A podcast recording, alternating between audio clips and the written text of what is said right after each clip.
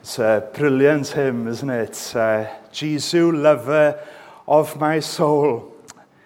May we go to him tonight if you're not a Christian. But my text this evening is taken from this song in Isaiah 61, verse 10. Isaiah 61, verse 10 I will greatly rejoice in the Lord. My soul shall be joyful in my God for he has clothed me with the garments of salvation.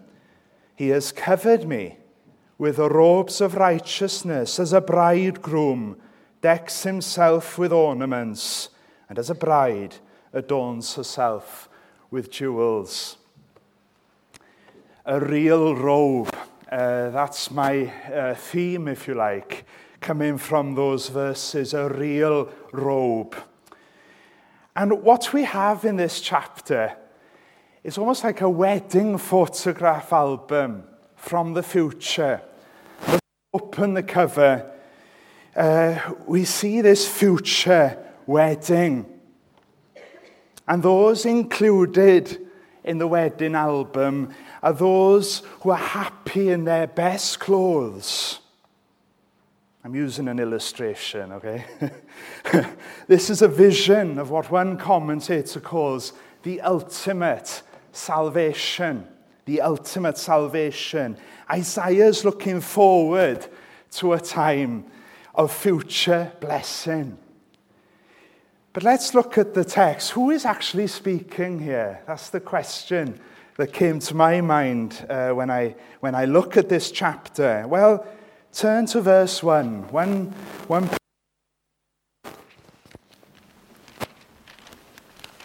Am I still here? Yeah.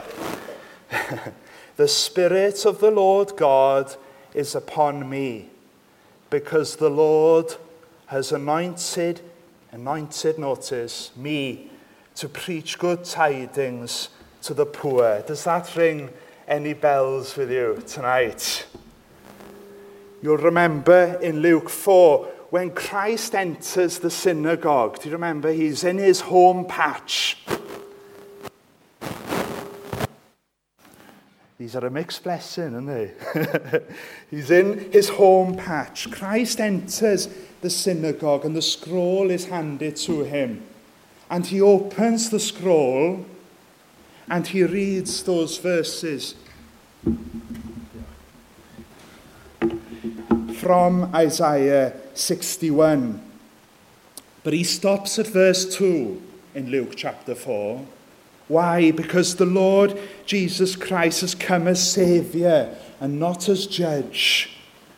So it's obvious from these verses, the th- from, from Isaiah 61 all the way through to 62.6, that the speaker is none other than the, the anointed one, the servant Messiah, Messiah. But you're thinking, but hang on, isn't that my testimony there in verse 10? Isn't that what I have been clothed in with the robe of righteousness and the garments of salvation? Bear with me.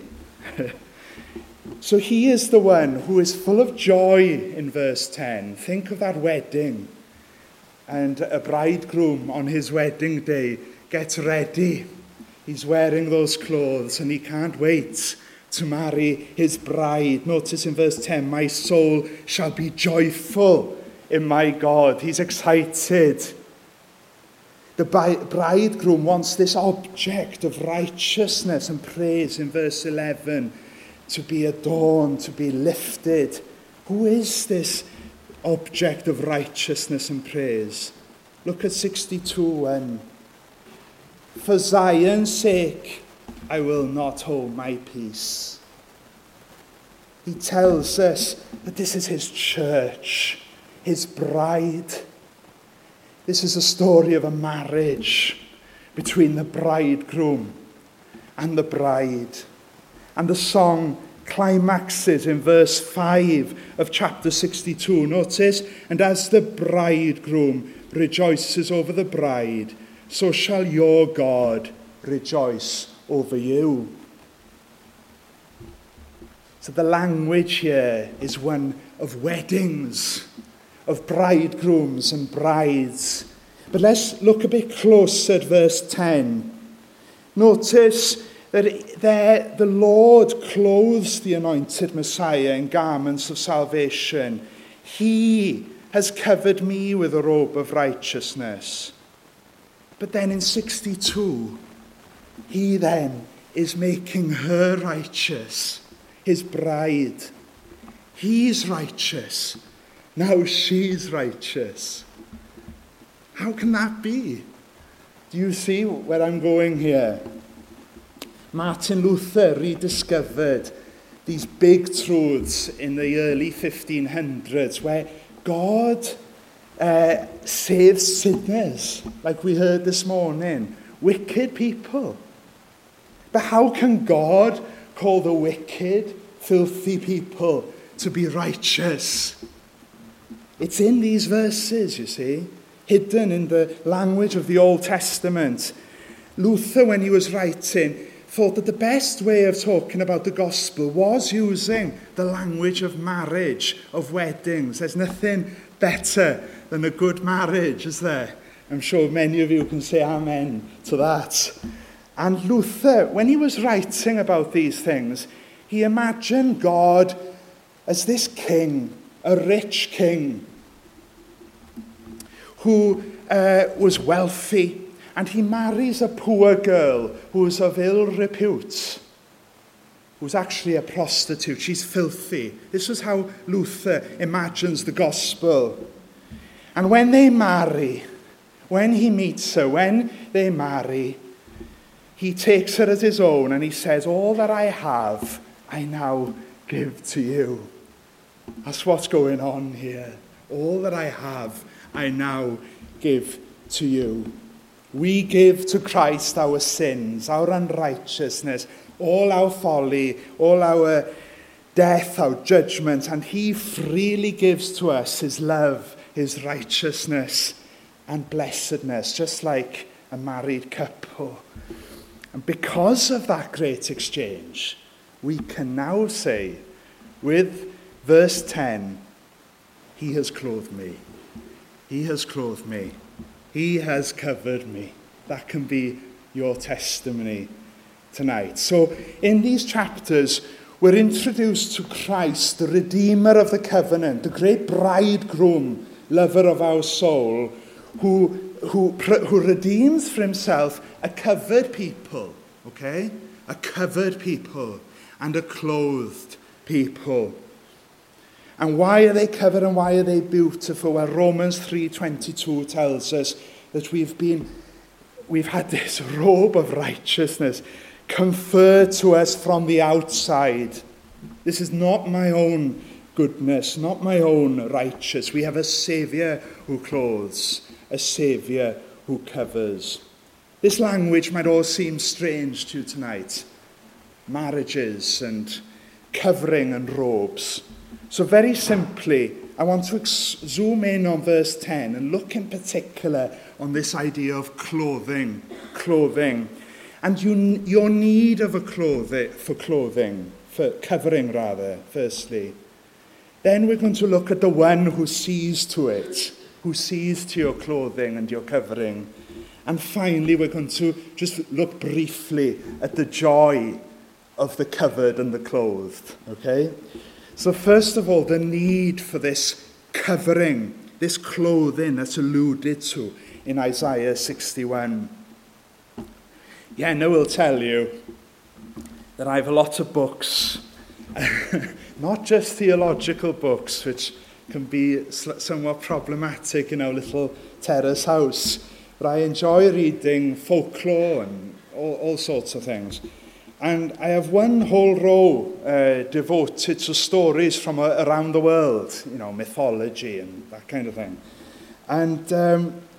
what I notice in these volumes when I'm going through them is how often cloaks come up, magical cloaks. In German mythology, you have a, a swan cloak. In Norse, you have the feathered cloak of Freya. And even in Welsh mythology, you might know, or not know this, you have this cloak of invisibility, which may be more familiar to you if you like Lord of the Rings. Because the hobbits are covered from danger with it. And, you know, I'm told that even in Harry Potter, that this, this chap has this cloak, apparently, that covers him from death, or hides him from death. So culture from all around the world has always been fascinated by this idea of a special cloak or a robe, a garb that even hides or my sin or death. Amazing objects in these stories, but they're not true, are they? They're not true, they're not real, they're fantasy, they're made up. But the robe of righteousness it isn't a physical garment which can be bought or earned. This is something spiritual and very real tonight. It's something very real which many of us here are wearing. You see, because of it, we can rejoice. Because it's a real saving from death, a real covering from the darkness, as it were. Because the story of this robe of righteousness starts way back in the beginning in the Garden of Eden. You knew I would be going here. Scripture teaches us that we are spiritually naked and that we're terrible tailors. I don't know if you've noticed that in the first few chapters. Now, I'm aware that this chapter in Isaiah is talking about a collective people, but we know from Scripture that in their natural state, we are not righteous. We are naked. Nobody is righteous. And in paradise, that Garden of Eden, You know it existed because deep down, something inside of you yearns after a garden, that place where you walked alongside God, as it were, that sense of peace. It's in all of us, that, that yearning for that land where God is amongst his people again. You see, this is history as well as real life tragedy. In creation, we were naked and unashamed, but something drastic happened in Genesis chapter 3. We read how humanity's first disobedience, first disobedience triggered a need for covering, a need for covering. The fruits. Their first act, do you remember verse 7 of Genesis 3? Then the eyes of both of them were opened and they realized they were naked. Here's the terrible tailor bit. So they sewed fig leaves together and made coverings for themselves. What does that even mean? Well, sin, the three letter word we heard about this morning, entered the world. Adam and Eve, you and I, are suddenly, we have a profound desire to hide, don't we? a profound desire to hide, a need from, for a covering. And from that moment to today, we've been in this one big hide and seek game. R.C. Sproul calls us cosmic fugitives on the run. Is that you this evening, on the run from the Lord God? You know that you're naked You know deep down that your sins are dangerous, for the wages of sin is death. You need covering because you're a sinner. Oh, nobody knows, you say, about what I did last week. God knows. And even those things that we should have done, God knows. And the skeletons mount up in our closets, don't they? God knows. And He comes walking in the garden, doesn't He? This has happened to many of us. And he says, He comes knocking, Where are you? And we're ashamed. Oh, they made a feeble attempt to cover themselves, didn't they? in those fig, I don't know if you've ever seen fig leaves, it's a bit pathetic. Uh, sewing fig leaves together, they were covering their nakedness. Things weren't the same anymore between them and the Lord. the, the way I think about it is imagine, God forbid, in any of your lives, if, if, you, if, if there was something between you and a spouse, some terrible sin had crept in or something, they can't look at each other in their eyes. That's the first sign, isn't it? Guilt. You can imagine Adam and Eve in that garden, hiding, naked. A deathly silence as the footsteps come in the glade. They used to be excited when the Lord God was there, and now they just hid. There's a retreat mechanism, and it's passed on from Adam and Eve down to you, even tonight. And what happens next? Well, God says to them, Who told you that you were naked? What follows is a curse which is placed upon all things and upon everyone. Things are bleak, things seem hopeless. And in Isaiah 60, we're told that only the righteous or redeemed will be able to go to heaven. Things are hopeless because we're all naked by nature. And the Bible teaches us there is a life after death. Don't think that it's a myth. There's two destinations no purgatory, No second chance. Heaven or hell.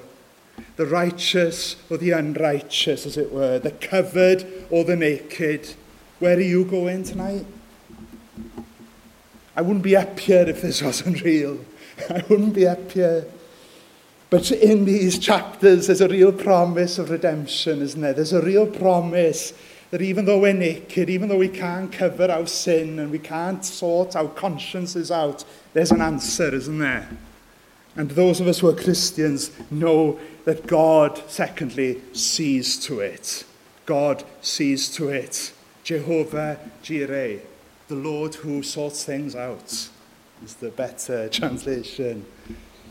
In Isaiah, the prophet described Israel's beauty She wears the righteous garments that God has provided for her. We can't make our own righteousness tonight, brothers and sisters. Just like those fig leaves. No good.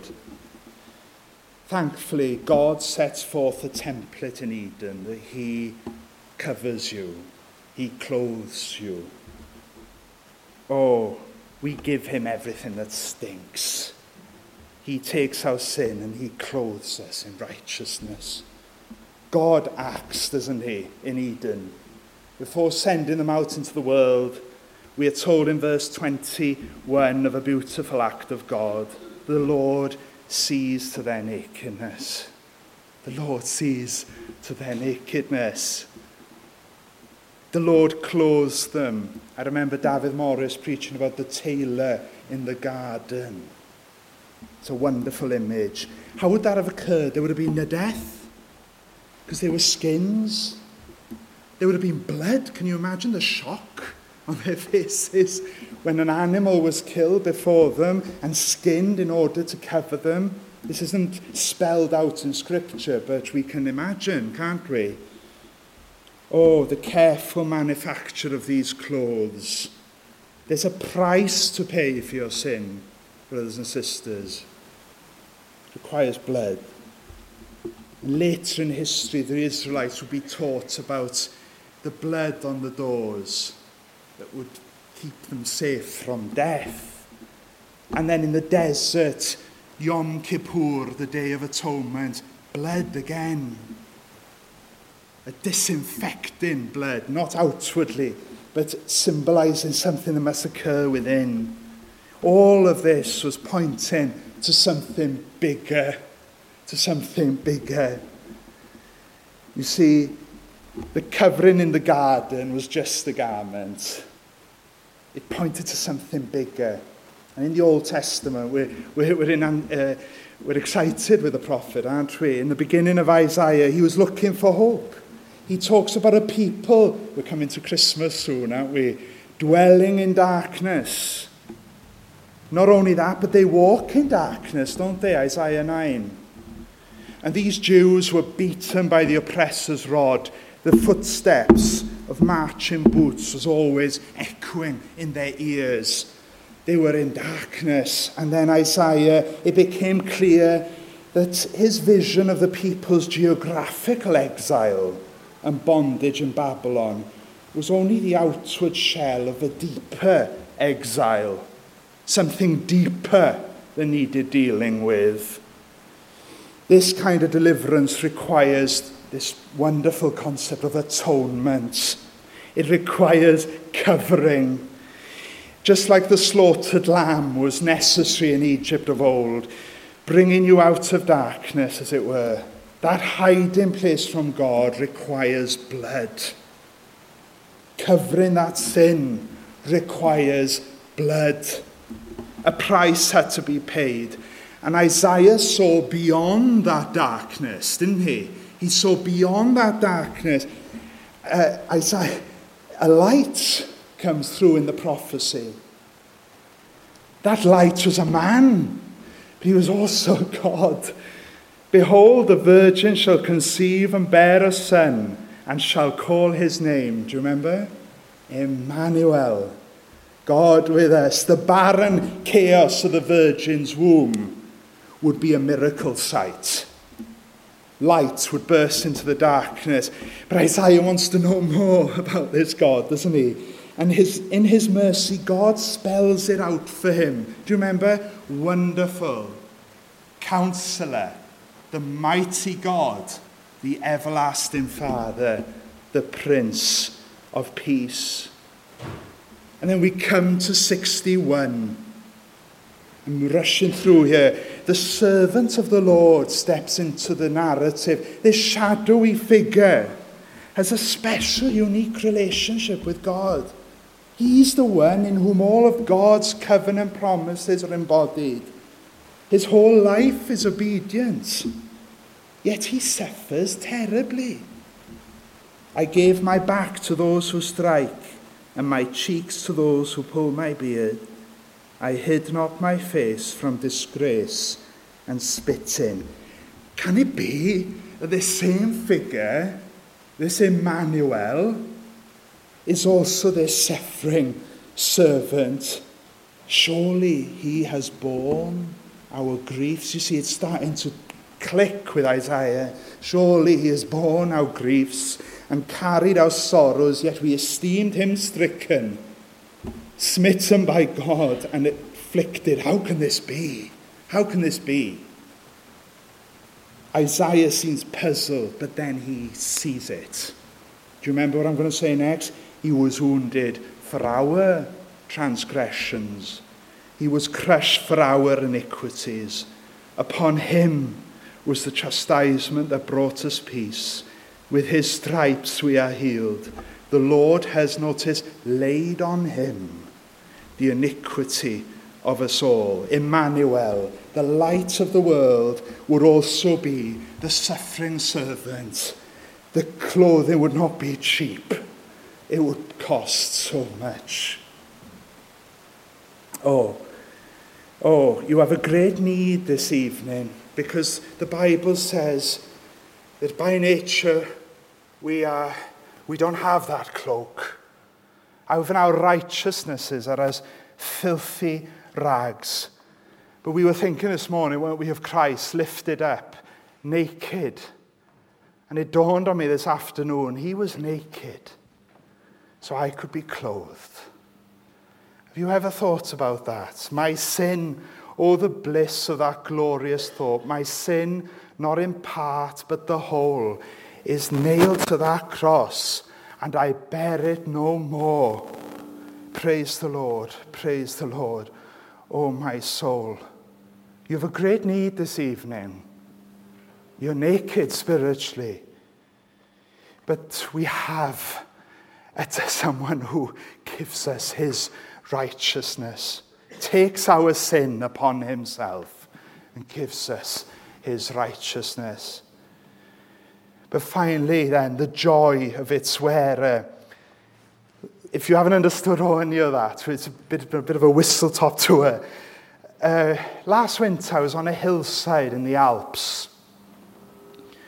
And a woman, I, was skiing, yes, I, I do ski as well as play rugby. and a woman was lying in front of me on the hillside, blood everywhere. And as I got closer, I thought, I know that woman. It's my mother. And um, she'd fallen, she'd been battered, and her blood pressure was dropping. And before we knew it, her oxygen levels were dropping, and there was a helicopter there. Uh, in the meantime, Dad had gone to get a helicopter. And I can remember, it's quite an experience when a helicopter comes. I was on the floor screaming. and the snow is flying in my face. And I remember at the corner of my eye seeing the medic jump out of the helicopter and wrapping mam,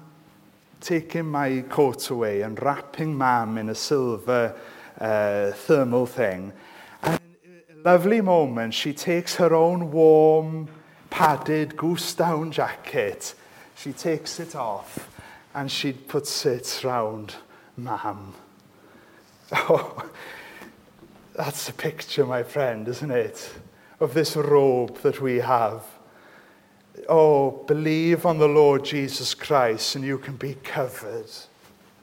You can be wrapped around with that robe of righteousness. Believe on him, for he, like that ancient hymn, says, is my hiding place. Do you remember it? Jesus, thy blood and righteousness, my beauty are, my glorious dress. And the next bit's important. Mid flaming worlds in these arrayed, shall I lift up my head. Are you covered tonight? Are you clothed? Are you covered? Are you clothed?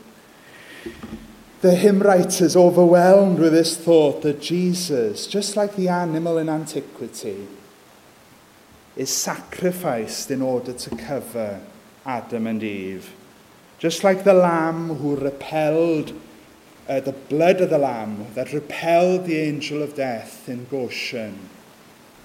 So too, that if we are covered in his blood, bold can I stand in that great day. You shall be saved, you know. Are you saved this evening?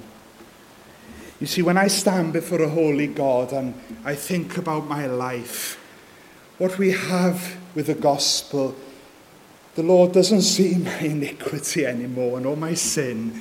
He says, Nathan Monday, that Welshman, nothing in himself. This one, this one, the Lord steps in and says, I have him covered. I have him covered. Is that your testimony tonight? Will you be there in that glorious wedding at the end of the Bible when we'll be face to face with the Lamb robed in righteousness? Will you be there? I really hope you'll be there. Because it's a tragedy, because when you come to die, it'll be too late to be covered by that robe. It'll be too late to say, Oh, I, I, I heard about it. But I never went to him and believed. I finish with that excerpt from Pilgrim's Progress, which is my story and the story of many in this room. He comes to the foot of the cross, doesn't he? Then was Christian glad and lightsome. Is this your story? And he said with a merry heart, He hath given me rest by his sorrow. and life by his death, then he stood still a while to look and wonder, for it was very surprising to him that the sight of the cross should thus ease him of his burden. He looked, therefore, and looked again and again, even till the springs that were in his head sent the waters down his cheeks. Now, as he stood looking and weeping, Behold, three shining ones came to him and saluted him with Peace be to thee. So the first said to him, Thy sins be forgiven. The second stripped him of his rags and clothed him with change of raiment. The third also set a mark in his forehead and gave him a roll with a seal upon it which he bid him look on as he ran, and that he should give it in at the celestial gates. Will you be there? Will you be there, wrapped in Christ's righteousness, which is not our own? Or may you be, in, be found in him tonight. And if you forget everything I've said, think about that wonderful image of the medic giving his own coat to my mother. Is that your story? Don't trust in your own works. Don't trust in your attendance at the heath. Don't trust in your mum or your dad's faith. Go to him today, just as I am, just as you are. Naked, come to thee for dress. Helpless, come to thee for rest. Foul, I to the fountain fly. Wash me, Saviour, or I die. For his name's sake. Amen. Lord, uh, should we just pray? Lord God, we're dealing with big things tonight. And Lord, uh, we are weak in, our, in the way that we are. But oh Lord, we thank you for the promise of covering. Thank you for the promise of clothing us. That, Lord, we can stand boldly at that last day. Bold in Him, in Him. None but Christ can satisfy. None other name for me There's life, there's love, there's lasting joy, Lord Jesus, found in thee. For your name's sake. Amen.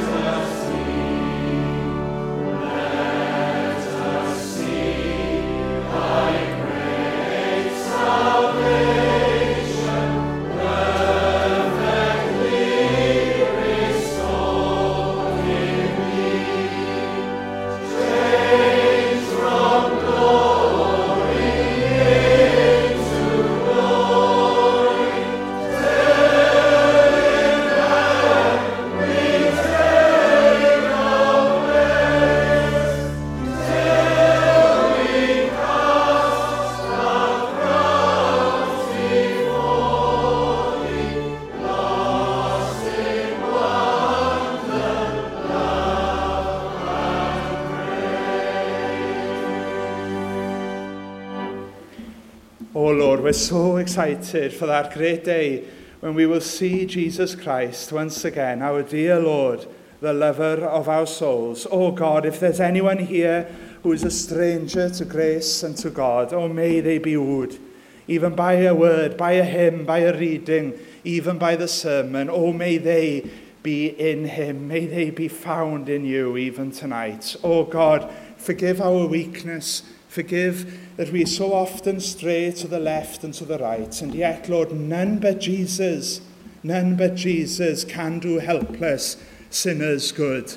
Oh God, may we all reflect something of his light and his friendship and his love in our day-to-day -day lives. And now may, his, may the grace of our Lord Jesus Christ and the love of God and the fellowship of the Holy Spirit be with you all now and forevermore. Amen.